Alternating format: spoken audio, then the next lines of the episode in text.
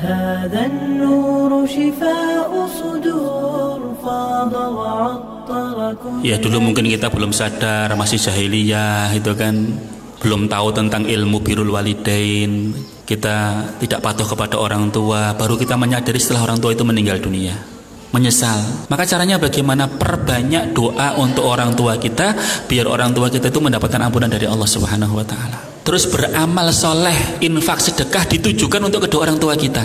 Allah ini saya infak sedekah untuk pesantren untuk masjid.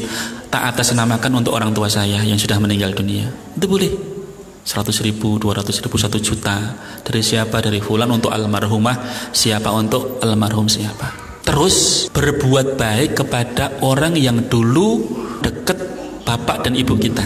Pak D, Bude, Pak Lek, Bule Dari keluarga bapak ibu kita itu kita santuni Kita berbuat baik kepada mereka. Ini ibu saya yang kedua Ini bapak saya yang kedua. Dulu bapak sama ibu saya itu dekat sama ini. Teman-temannya dicari. Coba teman-teman bapak saya yang akrab itu ditari itu Rasulullah mengatakan cara berbakti kepada orang tua sudah meninggal dunia itu berbuat baiklah kepada orang-orang yang dekat dengan bapak sama ibu kamu gitu. selain tadi itu mendoakan memohonkan ampunan juga menghadiahkan pahala tadi. Dan kita beristighfar kepada Allah mohon ampunan kepada Allah atas kekhilafan kita dulu kepada orang tua dan kita belum sempat untuk minta maaf karena sudah mati kan tidak mungkin kita minta maaf kepada orang tua kita kan buhu saya minta maaf ya pun jangan pun mati nggak dengar dia tidak bisa memaafkan kita sudah meninggal kan mintanya kepada Allah subhanahu wa ta'ala هذا النور شفاء صدور فاض وعطر كل لسان